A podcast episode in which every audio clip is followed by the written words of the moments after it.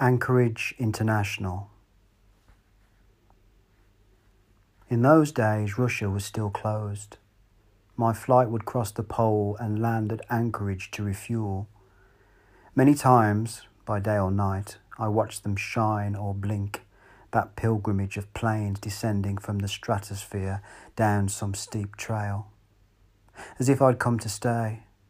I lived in that lounge, neither there nor here the still point of transition.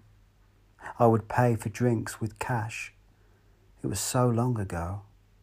But now, again, it is a place I know.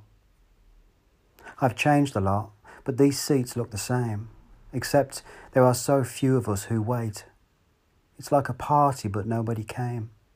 There is no voice that calls us to the gate, for there is no procession in the sky. It seems this time I will not move on. I have arrived, with nowhere left to fly. I need not leave. I have already gone.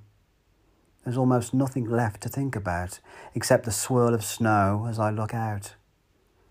Here in this neutral zone, at last we learn that we were going nowhere from the first, except here, no way forward, no return such silent stillness we once thought the worst way our lives would end. But it was there from the beginning. Darkness gave the dawn its upward depth. The lights in the night air that came down slowly were us being born alive. The silver points in the pale blue of daylight were us dying. Both were true. I bought you a small white box marked Chanel at Anchorage. I must have used a card. Did I? I can't remember very well. In these last feeble days, I find it hard to fix a detail of the way things were and set it in its time.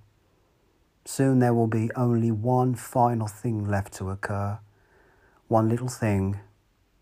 You need not fear for me. It can't hurt. Of that much I can be sure. I know this place. I have been here before.